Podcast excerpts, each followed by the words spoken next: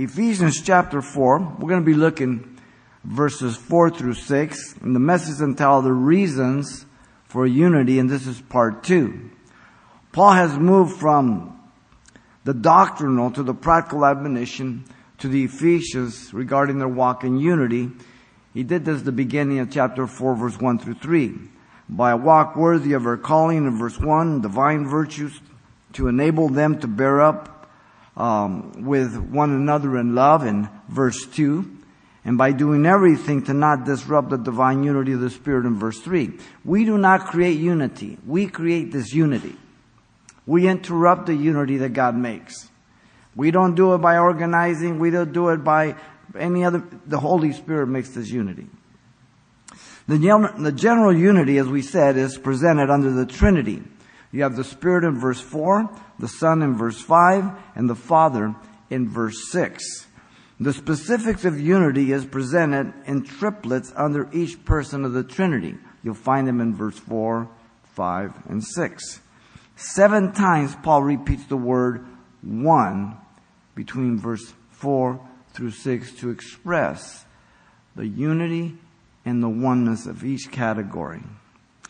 Now, Paul has given us seven reasons why they should walk in unity we examined the first three last time in verse 4. They were because there is one body, because there is one spirit, and because we are called in one hope of our calling. Now, we want to look at the last four reasons why we are to walk in the unity as believers, and that's found in verse 5 through 6. Let me read here. Let me back up. I'll read from 4 all the way down. There is one body and one spirit, just as you were called in one hope of your calling, one Lord, one faith, one baptism, one God and Father of all, who is above all and through all and in you all. The last four reasons are as follows. First, because there is one Lord. Second, because there is one faith. Third, because there is one baptism. And fourth, because there is one God and Father of all. The first for tonight and the fourth in the list, the reason is that we are to walk in unity is because there is one Lord. Now the apostle Paul, notice, uses the word Lord here as a title signifying power and authority. The word Lord Kurios indicates the one to whom a person or thing belongs to, having power to decide over that object or that person, a master or lord, sovereign, absolute. He is the possessor and disposer of a thing or an owner of, that's in control of a person. And most of the time in cultures as such, they would call him master. Lord, their equivalent. In the state, it would be the sovereign, be it a prince, a chief, or a Roman emperor. The word kurios, as a title, was also used to express honor, respect, or reverence. This would be done by servants to greet their masters. This would also be expressed by a person in respect to a superior or just another person. The word is found throughout scripture in various ways. Let me give you some. It is used of a master and slave relationship. We find it in uh, Matthew 10:24. He says, "A disciple is not above his teacher, nor a servant above his master." Kurios. Matthew 10:24, Jesus speaking. In Matthew 13:27, it's used of a superior in respect and politeness. So the servants of the owner came and said to him, "Sir, kurios, did you now uh, did you not sow good seed in your field? How then does it have tares?" Matthew 13:27. Respect. In Luke 16:3, it is used of an owner an employer. Then the steward said within himself, What shall I do? For my master, Kurios, is t- um, taking the stewardship away from me. I cannot dig. I am ashamed to beg. Luke 16:3. And then it is used of a wife's relationship to her husband. In 1 Peter 3 6, as Sarah obeyed Abraham, calling him Lord, Kurios, whose daughters you are if you do good and are not afraid with any terror. So you can see that the context is important when you are using that word. The apostle Paul, notice, declared that the title Lord, Kurios, is one of the reasons for our unity as Christians. The word in our text is used by Paul in view of Jesus being supreme and sovereign Lord of the believer. The context is the Christian. Kurios is equivalent to the Old Testament word Adonai capital L, small r, small, small o, small r, small d. When it's all, all capital letters, it's the name of God, Yahweh. When it's just capital L, small o r d, then it's Adonai in the Old Testament. The word kurios identifies the second person here of the Trinity, uh, Jesus, the Son of God, the Messiah, the Savior of the world. Jesus is the one and only Lord to whom we belong to, and is the only one for the basis of our unity. No one else. Jesus is indicated by the word one. It's in the masculine. This is the fourth time it appears out of the seven. Verse 4 the first two were in the neuter, the third in the feminine. Now, Jesus found us in a lost condition and we call on his name through repentance and saved us because our Lord, he became our Lord and Master. So through our confession and our repentance, we humble ourselves, we submitted ourselves, and we gave our entire lives to him to be the instructor, the controller, the disciplinarian, everything completely. He purchased us from the slave market and redeemed us by his precious blood. Jesus is our Lord, the one we have bowed our hearts and obey in word and deed.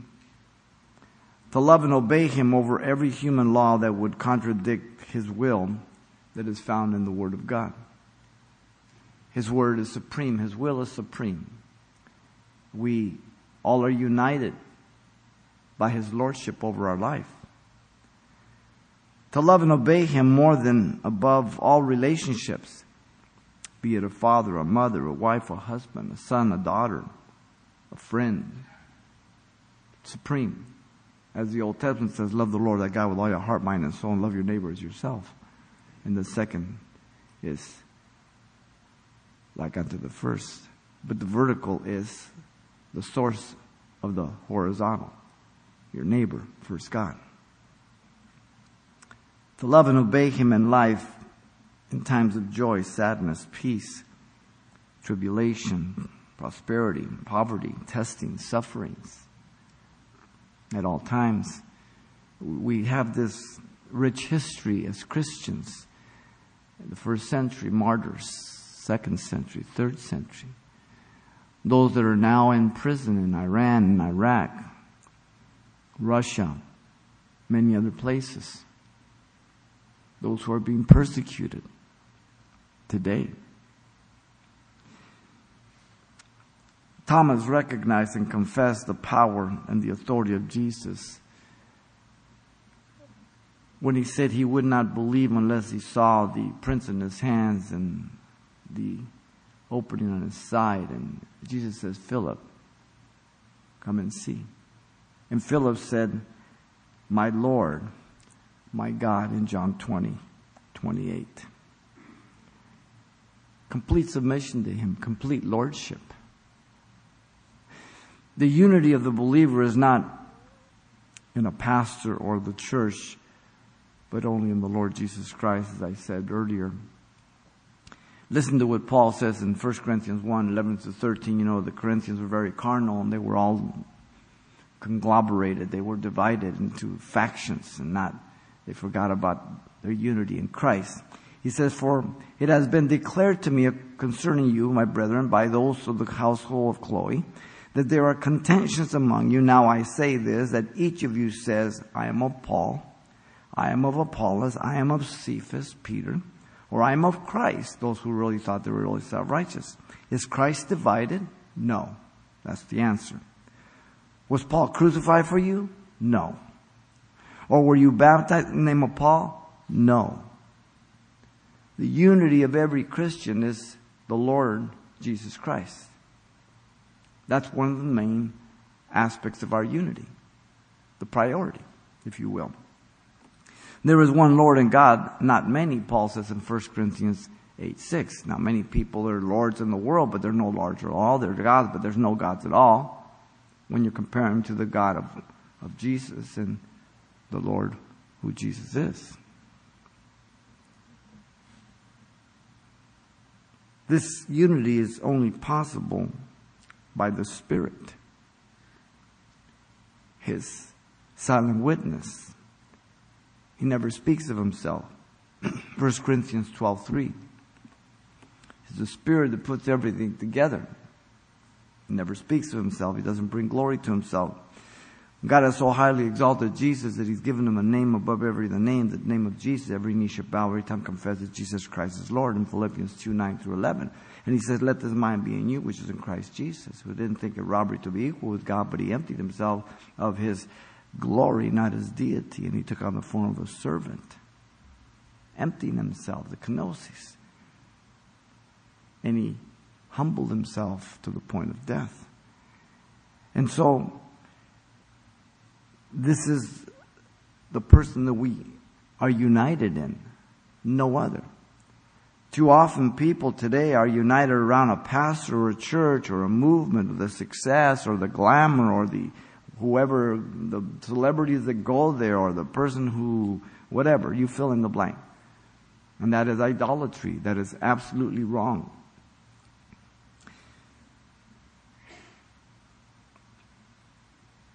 the warning to the believer is about a divided heart. No man can serve two masters for he will love the one and hate or despise the other. Matthew 6:24. You, can't you can't love two things equally. One is going to win out over the other. If you're single, you can't have two boyfriends. I'm not saying you can't have them really, but you can have them equally. And if the other one finds out, it's not going to go that well. Or two girlfriends, okay? In, in, in itself, it's very self-serving. But you can't have it. It just doesn't work out. Luke 4, 46 says, But why do you call me Lord, Lord, and do not do the things which I say? So one of the markings of Jesus being my Lord is my obedience to Him. Now we're not talking about sinlessness, we're not talking about perfection, but we're talking about that we don't live the way we used to. That we live to please the Lord, we keep our accounts short and we are growing in Him and maturing in Him and, and uh, pressing towards the mark. Not everyone who says to me, Lord, Lord, shall enter the kingdom of heaven, but he who does the will of the Father in heaven, Jesus said in Matthew 7 21. So there's a lot of people who say, Lord, Lord. Now some of them are not born again, never been born again. And Jesus says to them, I, I never knew you. But there are others who will walk away.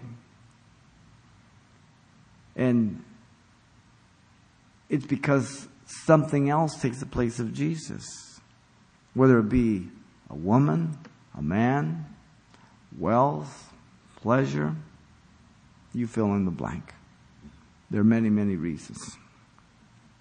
So the believer is to walk in unity because there is one Lord. Him and Him alone. No one else. Now, the fifth reason in the list, and the second for tonight, is that we are to walk in unity because there is one faith.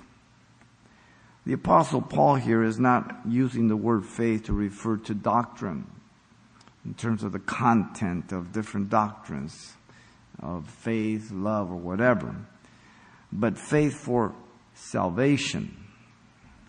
Thayer's lexicon uh, describes it as conviction of the truth of anything. Belief in the New Testament of a conviction of belief respecting man's relationship to God and divine things, generally with the included idea of trust and holy fervor born of faith and join with it.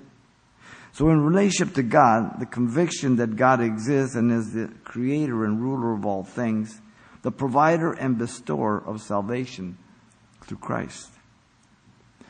This is the faith that he's talking about. Faith comes by hearing, hearing by the word of God, Romans 10 17. And that's how people get saved. The, the gospel gets preached as they hear it.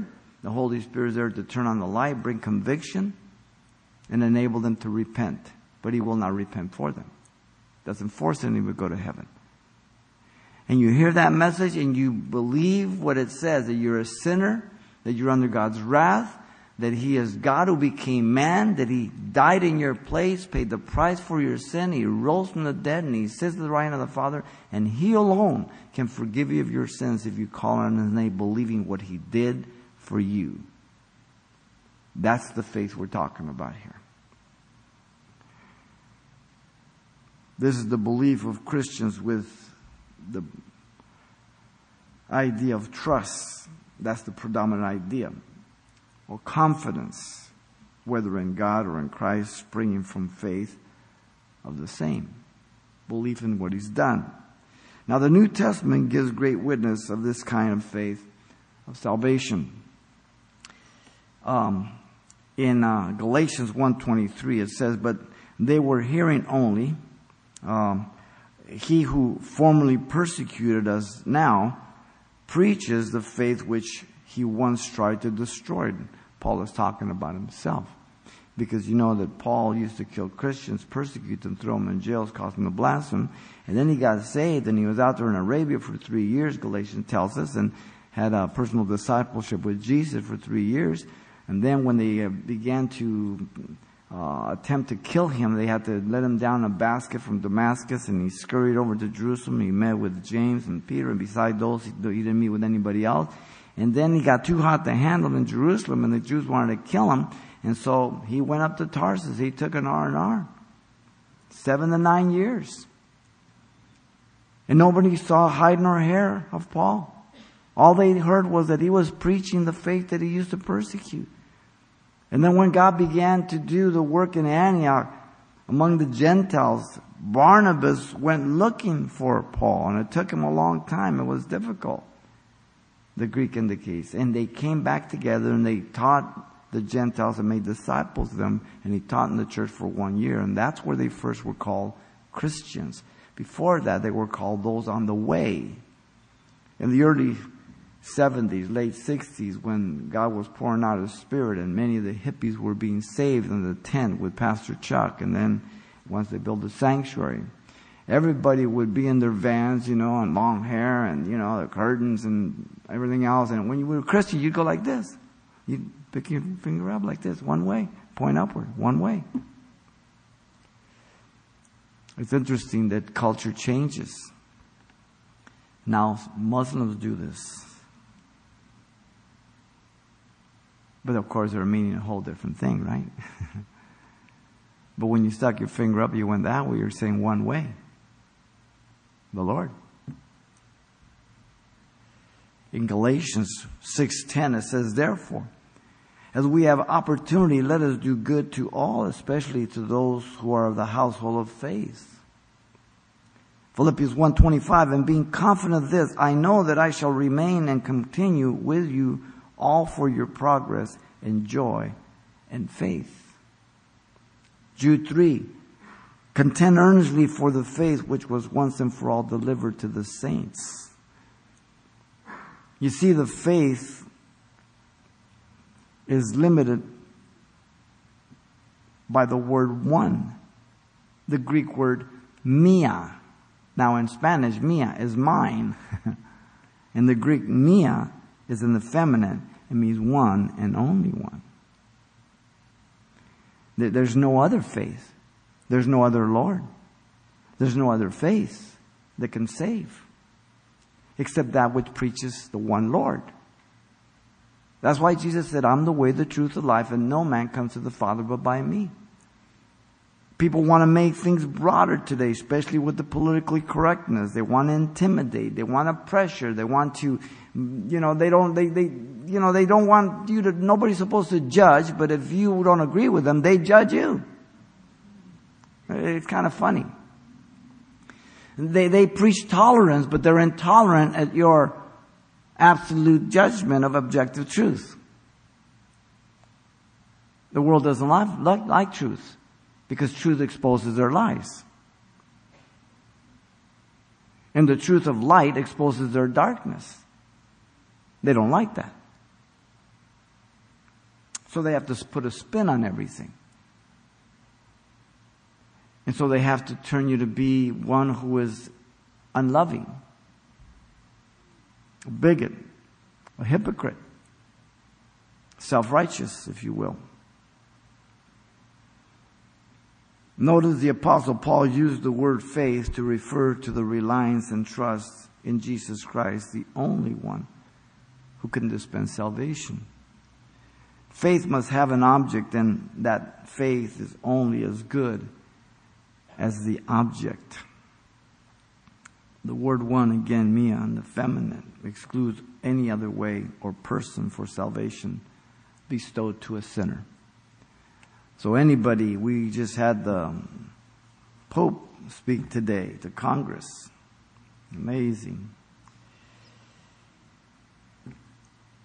You would think something would be said about the atrocities of uh, the Christian genocide that's going on. Not a word. Just replacement theology of wealth distribution destruction of capitalism, and the heavy responsibility of America to pick up all the tab. Wow.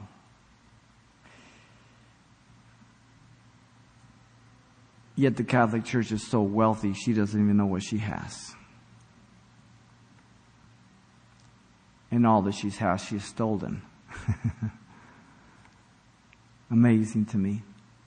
The hypocrisy of our leaders today religious and political, it's hard to contain yourself at times. One thing for sure is we don't have to worry about Jesus being that type of leader. He's a true person. Jesus was God and eternal, the seed of the woman promised to Adam and Eve in Genesis 3:15 the one to be born of a virgin of Isaiah 7:14. He was the fulfillment of every promise of the Old Testament. This faith is not just the mere fact of faith of believing, but trusting and relying on Him for justification before God. Jesus, the second person of God, became man. John 1 1, 114. Philippians 2, 5 through 11 that we've quoted, many other passages. He became the substitute for every person, every sinner. God made him to be sin for us who knew no sin that we might be made the righteousness of God in him, 2 Corinthians 5.21.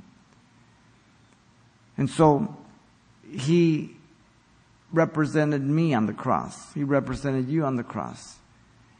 And every one of my sins were placed upon him and the wrath of the Father was literally poured out on him for me. And he suffered the penalty of my sin, death. He said, It is finished, and he dismissed his spirit. And then he raised himself from the dead three days afterwards. He said, I have both power to lay my life down and to take it up again.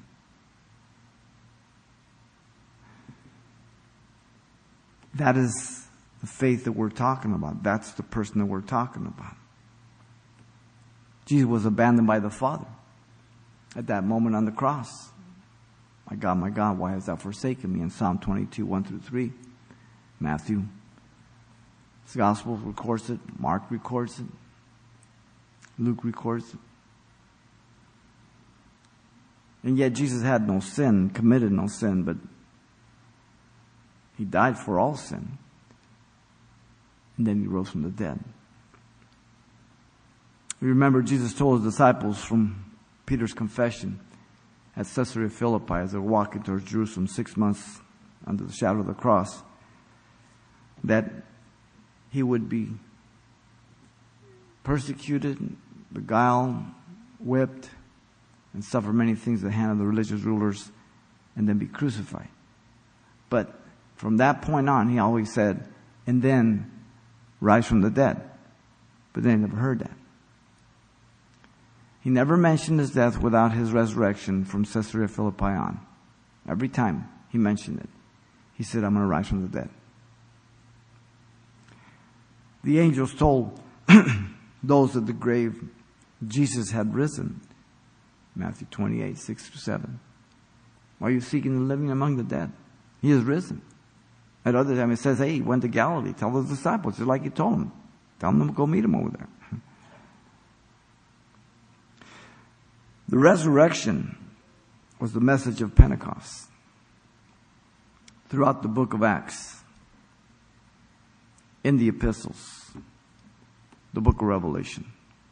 You remove the resurrection, you have no Lord. You have no forgiveness. You have no way. You have nothing.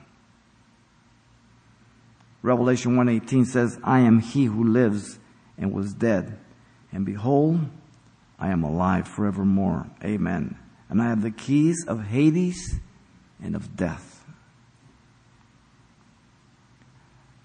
There's no other person who can impart forgiveness. There's no other person who can impart eternal life. No one but Jesus Christ. One Lord, one faith.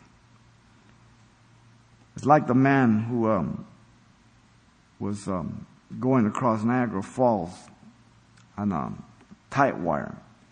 He was pushing a wheelbarrow. And he pushed it along and you know, people on the other side, they're cheering him on, and so he takes off and he goes all the way across, and as he's nearing the other end, and he gets to the other end, he looks down to the crowd and he says, Do you think I can do it again? The crowd, Oh yeah, yeah, yeah, yeah. He looks down to the guy right in front and says, Get in the wheelbarrow. It's a whole different thing, right? Believing and trusting are two different things, right? If my belief is full trust, then I get in the wheelbarrow. It's a big difference.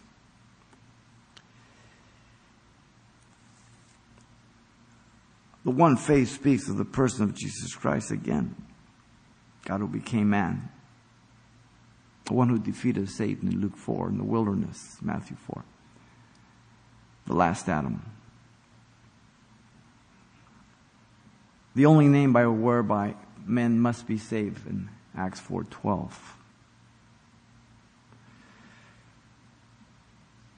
The only one who is the Lamb of God to take away the sins of the world, John 1:29.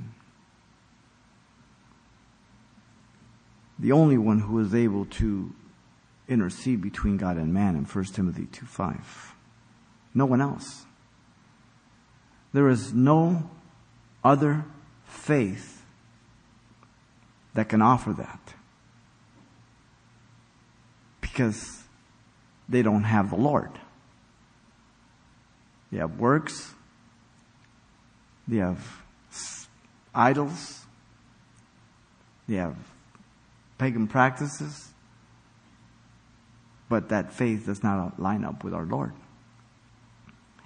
The one faith speaks of trust, as I said, trusting that this one faith is the genuine, true, and reliable faith to and for one salvation. Trusting that this one faith is sufficient for all tests, temptations, sufferings, and anything else through life. Trusting that this one faith, it's about our Lord, who will be sufficient till the end. As the scriptures declare, even though you slay me, yet I will trust in you, Job says. He says, I esteem God's word more than my daily substance. Philippians 1 6 says, being confident of the very thing that he who has begun a good work in you will complete it until the day of Jesus Christ. He begins it. He completes it. I believe and trust in him. I abide in him. I look to him every day for every circumstance, for every situation. The one faith speaks of commitment to not trust in myself or flesh, to not lean to my own understanding, to not look at the things that I see, but the things that are not seen. The things that are seen are temporal, things that are not seen are eternal. To not believe in anything unless it can be verified by Scripture. That which contradicts Scripture. That which doesn't line up with Scripture are rejected. To not lose heart, but to pray in order not to faint as I'm waiting for Jesus to return. As we are told constantly that men's heart will fail them in the end times. As we look at the world, we look at things that are going on, I understand more clearly that scripture where it says that in the latter times men's heart will fail them. As we look at all the confusion, all the evil, all the anxiety over the world, over everything, we understand that more now than ever before as Americans. How people can lose their mind, how people can just be struck with heart attacks with everything else so burdened by all the things that are going on. And that's where Jesus says, Come unto me, all you that are heavy laden, I will give you rest. Take my yoke upon you. My burden is light. Yoke is easy, burden is light. And so we rest upon him. We look to him. And we need one another to encourage one another in that because it's a very natural thing to worry, to preoccupy yourself. Bringing everything in prayer. Otherwise, if you don't, then you'll be anxious about everything. And so we need our wives to encourage us, husbands to our wives, and so on and so forth, our children, our friends, our love, everybody. Because that's the reality of life. 2 Timothy 1.12, Paul says, For this reason I also suffered these things. Nevertheless, I am not ashamed, for I know whom I have believed, and am persuaded that he is able to keep what I have committed to him until that day. Stop and think of how long you've been walking with God. Where were you when He saved you? How far He's brought you.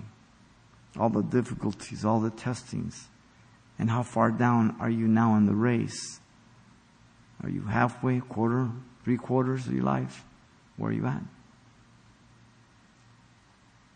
But you're always able to look back to see God's faithfulness to encourage you for what's before you. We cannot tell the future, but we certainly can allow the past to help us to move forward to the future and the present and what God's doing in our life. And so the believers to walk in unity because there is one faith. The sixth reason, our third, is that we are to walk in unity because there is one baptism.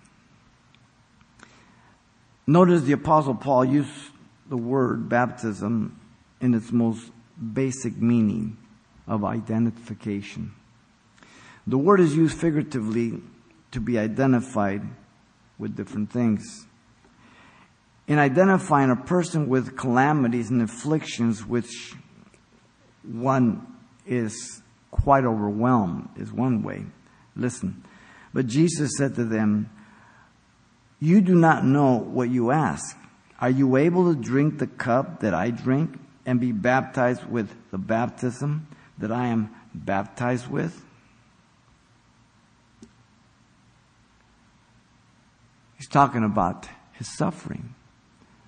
So he's using the word baptism there figuratively of being identified with his sufferings and his pain and his death. In Matthew 3:13 and 15, it says, in identifying Jesus with sinners, he says, Then Jesus came from Galilee to John at the Jordan to be baptized by him. And John tried to prevent him, saying, I need to be baptized by you. And are you coming to me? But Jesus answered and said to him, Permit it to be so now, for thus it is fitting for us to fulfill all righteousness. Then he allowed him. So, the baptism was that of righteousness, identifying Jesus. Jesus was identified with sinful man because he, he was not a sinner. He had no sin. So Jesus needed to fulfill all righteousness as John the Baptist's cousin baptized him. He was identifying himself with the sinful mankind of the world that he came to save. John's baptism identified a purification rite by which identified individuals on confessing their sins and bound to spiritual reformation in their lives, having obtained pardon of their sins in the past, and they became qualified now for the kingdom of the Messiah that was soon to come. So as John the Baptist was baptizing people, they were looking still forward. The Messiah is present. We look back. They were still looking forward. It wasn't, it wasn't too long, but they were still looking forward. Jesus never baptized anybody, by the way. It might shock you. Baptism of water was done by his disciples. John 4, 1 and 2 tells us that. Because he never wanted to confuse or mistaken that man can baptize in water, but only he baptizes in the Holy Spirit. John the Baptist says, I baptize you with water, but there's one among you whose shoelaces I'm not worthy to loosen. He shall baptize you with the Holy Spirit and fire. No one else. The Christian baptism in water is also a rite or sacrament that's commanded by Jesus.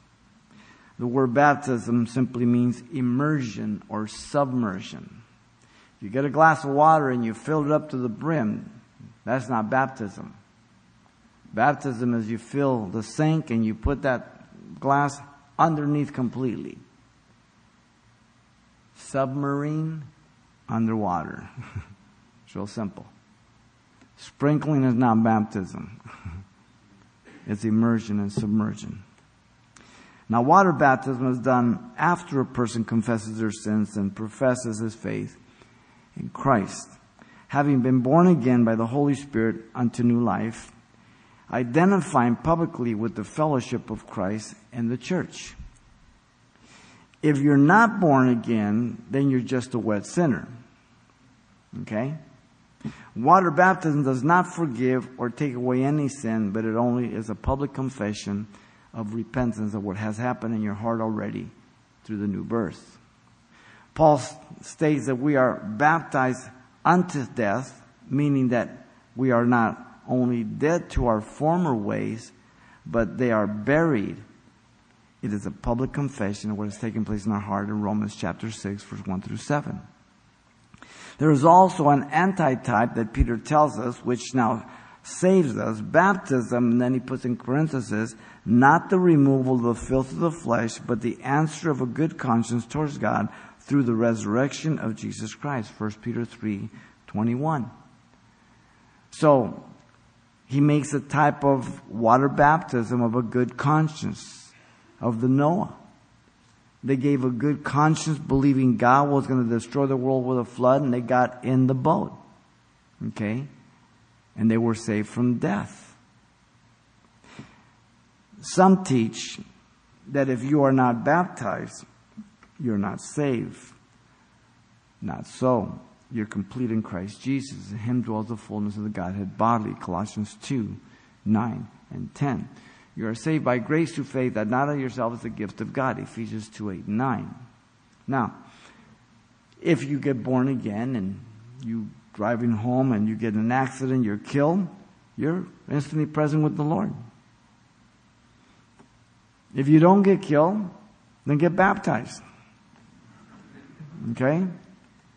It's a public confession. We just symbolically take you under the old man dead. Water baptism doesn't make you a real Christian or really spiritual or really, really born again. It's just like a birth certificate, okay? It's a public confession.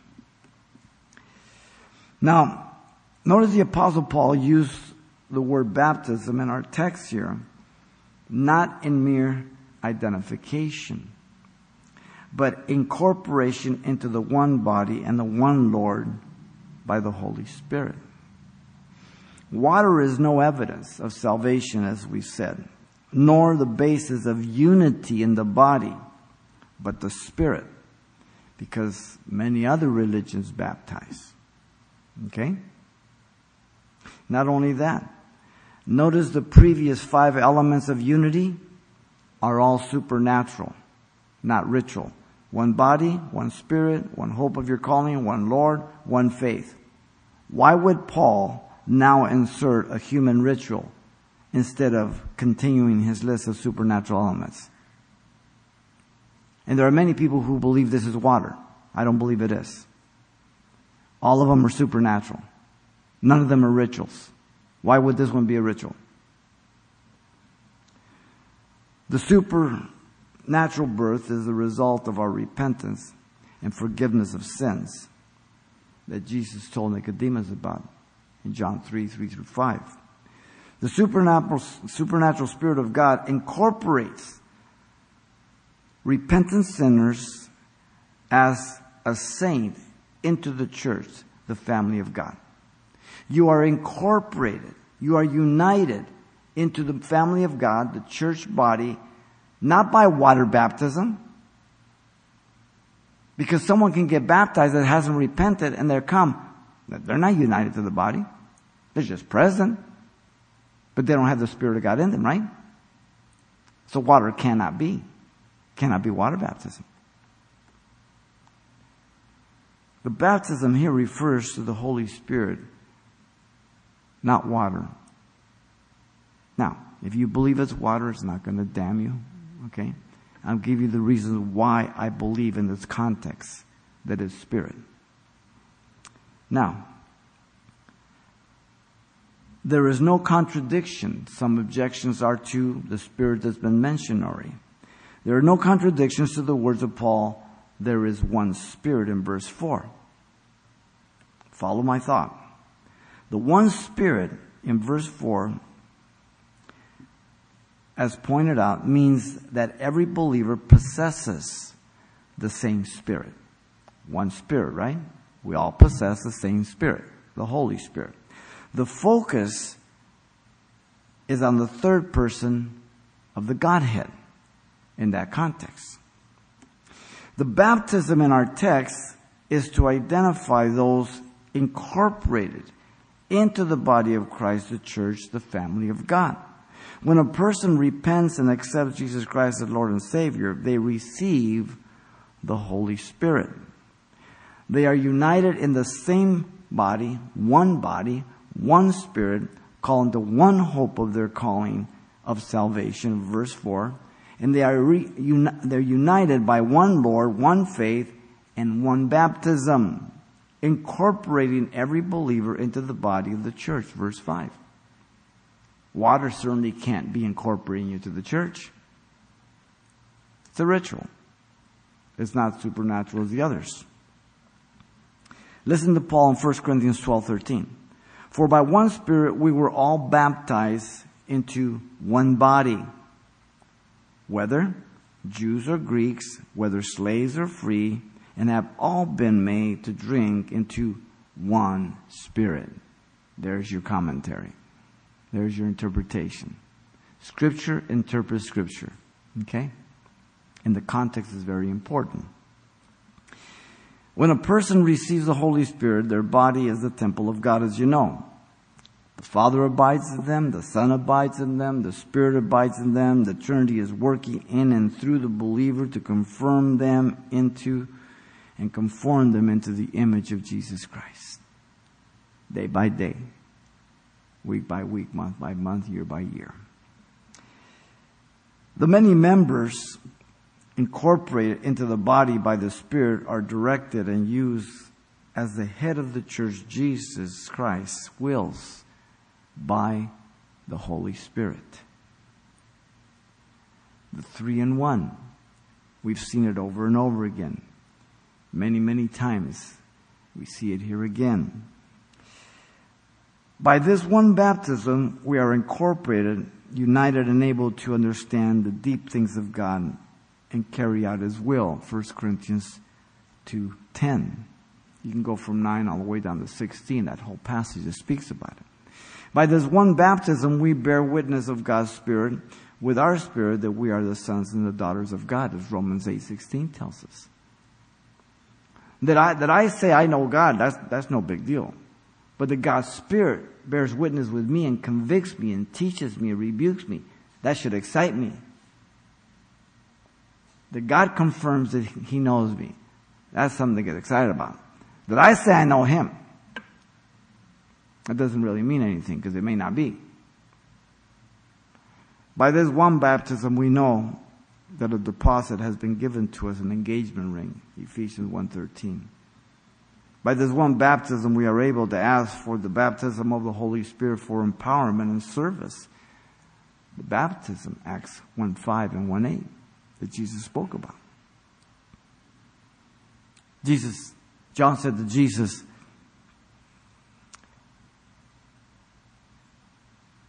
that he was the one that baptized in water. To all the people around us, I pointed out, no one can baptize with the Holy Spirit. Now we lay hands on you, we anoint you with oil, but we know that Jesus does it, not the hands, we see in the book of Acts, sometimes people laid hands, they were baptized. They received the empowerment and some gifts. Other times they didn't lay hands, and it happened anyway. So, it's not the hands, it's not the oil, it's Jesus who does that. So the believer is to walk in unity because there is one baptism. The seventh reason, and the fourth for tonight, that we're to walk in unity is because there is one God and Father. Look at verse 6. The apostle Paul declared, every believer recognizes there is one God and Father of all, the source of all believers. The reference to one God, Theos, regards the one and only God of those saved. Redemption is the context not creation. Right away when we hear this, we want to jump to creation. The context is redemption. He's speaking to the body, one body. Stay on the trail. Be a good spiritual hound dog. Don't get off on a rabbit trail. Don't jump to creation. We're talking about redemption here. Paul will continue with the measure of grace and gift to every believer in verse 7. He's talking about the body. That's not, it has nothing to do with creation right here one in the masculine, the Father. We have all three persons of the Trinity involved throughout salvation, a binding unity of the believers. The first person, or the third person, the Spirit in verse 4, from the beginning. The second person, the Son, beginning in verse 5. The first person, the Father, beginning in verse 6. All three persons are God. It's been all over Ephesians 1 3, 1 17, 2 18, 3 14, 5 20. Over and over again. Deuteronomy 6 4, the Shema of Israel, the Lord our God is one, echad, a compound unity of three or more. The word God in the Old Testament Hebrew, Elohim, is a compound unity. El is one, Allah is two, Elohim is three or more. Anytime a Hebrew word ends in an I am, it's plural. Cherub, singular. Cherubim, plural. Seraph, singular. Seraphim, plural. Elohim. Right in the beginning. What a great place to put the Trinity. In the beginning, Elohim. God. And then the Trinity talks in Genesis 1.26. Let us make man in our image. He's not talking to horny toads and lizards. It's a conversation between the Trinity. Okay? Now, this has been stated in different ways by various people. One way has been put as the Father thought our salvation, the Son brought our salvation, the Spirit wrought our salvation. Another way is the Father is the source, the Son is the channel, the Spirit is the agent. I don't care which way you look at it, just so you know the three are involved. okay? Paul put it this way 1 Corinthians 8 6. Yet for us there is one God, the Father, of whom are all things, and we for him, and one Lord Jesus Christ, through whom are all things, and through whom we live. And you have the Trinity all over the scriptures. Sometimes one person is mentioned, sometimes two persons, sometimes all three. Now the reference to Father regards the spiritual origin of believers then. This is the new spiritual birth that Jesus again spoke to Nicodemus, as we mentioned in John 3 5. This was the mission of Jesus to bring us to the Father. John 1 1, 1 12, 1 18, John 14 6. No man comes to the Father but by me. The Father um, image communicates here a, a loving, providential, and protective concern and care for the believer. A father is one who cares for his children, loves them, takes care of them, looks after them. Notice the word all there, the word pas. It does not teach the universal fatherhood of man, but only of all believers, the whole family in heaven and in earth. Ephesians 3:15. So, when we're saying father of all, we're not saying that God is the father of all, even those who are not born again. No. Only those who are born again. If we haven't been born again, we have repentant, God is not our Father. God is our enemy, as we are His enemy. Very, very clear. Now notice Paul, the apostle here declared every believer recognizes God is above all. He's sovereign over believers now. God is supreme, superior, and exalted above every believer.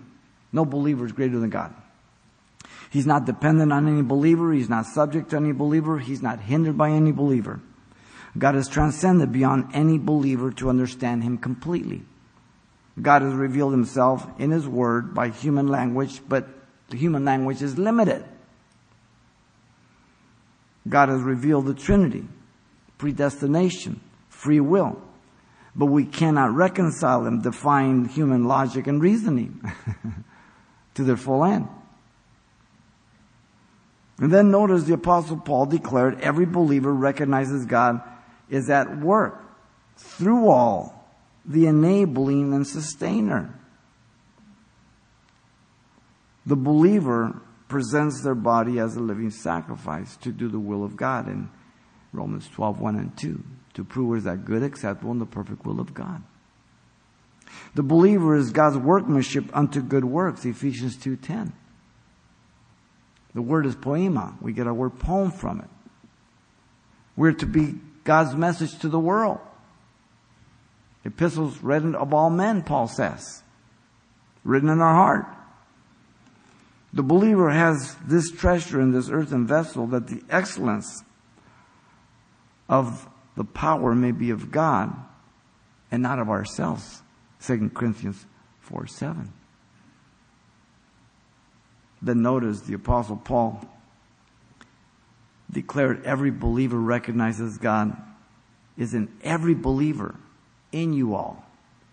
Almost sounds like a southerner. Every believer's body is the temple of the Holy Spirit, 1 Corinthians 6.19. The minute you're born again, before you use your body any way you want it. You pour things into it, you did stuff with it. Now it's the temple of God. Every believer receives the Holy Spirit. We've made this very clear. Romans 8 9 is one of many, many verses. Every believer is part of the body with gifts. Romans 12 4 through 8. 1 Corinthians 12 4 through 31. You're a hand, you're an ear, you're a nose, you've got the gift of word of wisdom, word of knowledge, prophecy, interpretation, tongues, helps, administrations, many, many different gifts. Every believer affects other believers. We are related to one another. Every believer needs other believers. We are dependent on one another. Always. If you have the same last name, you have the same father. That's your unity. You have the same blood. God is eternal, and He has been and will forever be eternal.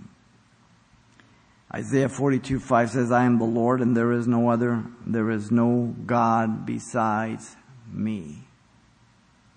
None whatsoever. God being sovereign always does what is best for us and perfect, but we often misunderstand Him. Listen to Isaiah 55 9. For as the heavens are higher than the earth, so are my ways higher than your ways, and my thoughts than your thoughts. Wow. God is working in us to make us more like Jesus. That's why John the Baptist says he must increase and we must decrease. In John 3:30. I must decrease constantly. God will then work through us, each of us, to preach the gospel, to point people to Jesus, to bring glory to Him. Paul the Apostle, as he's ready to be offered up and to leave this place and go before the Lord Jesus Christ, put it this way. And you have to consider these words because this is a man who is in a dungeon waiting to be beheaded. Listen to his words. For I am already being poured out as a drink offering, and the time of my departure is at hand. I have fought the good fight. I have finished the race. I have kept the faith. Finally, there is laid up for me the crown of righteousness, which the Lord, the righteous judge, will give to me on that day, and not to me only, but also to all who have loved his appearing. 1 Timothy 4 6 through 8. The believer is to walk in unity because there is one God and Father of all. Here you have seven reasons for unity. Very important ones. They're your pillars. The rest of the scripture will revolve around these seven pillars. And so, these are the remaining four reasons total of seven reasons that we're to walk in unity as believers. Because there is one body, one spirit, one hope of our calling, one Lord, one faith, one baptism, and one God and Father of all. Ephesians is just an incredible, incredible epistle. It's just so rich. Father, thank you for your grace, your love, and your goodness, and we pray that you would speak to our hearts, Lord. How blessed we are, and how easily distracted we become and we forget. Lord, have us to bring our thoughts into captivity and to have you at the forefront of our minds and our hearts. Nothing can move us from you, Lord. We understand how united we are with you by your grace. And so, Lord, we lift our hearts to you. Make us strong and faithful to you in these days of adversity, Lord, that we may be faithful to the end. As you're praying, if you're here tonight, if you don't know Jesus Christ as your Lord and Savior, and God has brought you here to be saved, to repent of your sins, Maybe you're over the internet. If you believe that Jesus is God who became man and died for your sins and rose from the dead, then you can call on him and be forgiven. This is your prayer of repentance, right where you sit.